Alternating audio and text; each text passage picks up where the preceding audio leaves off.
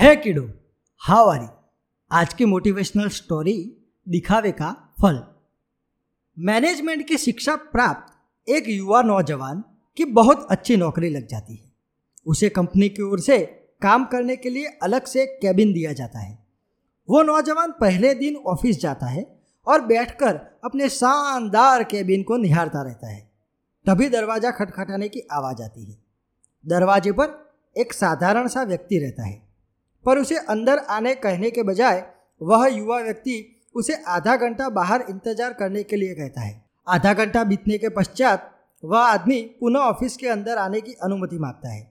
उसे अंदर आते देख युवक टेलीफोन से बात करना शुरू कर देता है।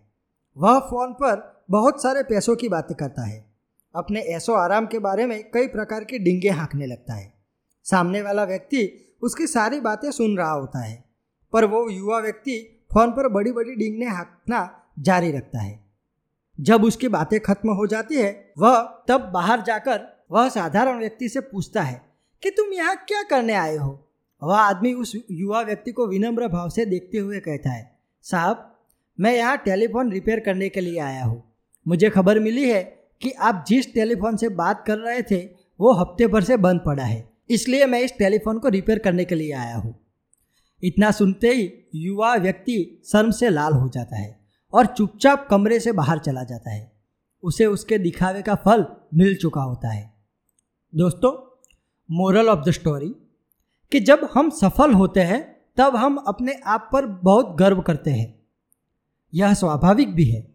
गर्व करने से हमें स्वाभिमानी होने का एहसास होता है, लेकिन कुछ समय पश्चात यह अहंकार का रूप ले लेता है। और आप स्वाभिमानी से अभिमानी बन जाते हैं। और अभिमानी बनते ही आप दूसरों के सामने दिखावा करने लगते हैं।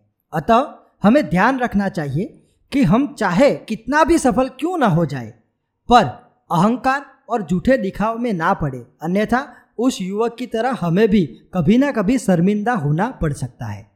दोस्तों, ऐसी स्टोरी सुनने के लिए हमारे पॉडकास्ट से जुड़े रहिए। बाय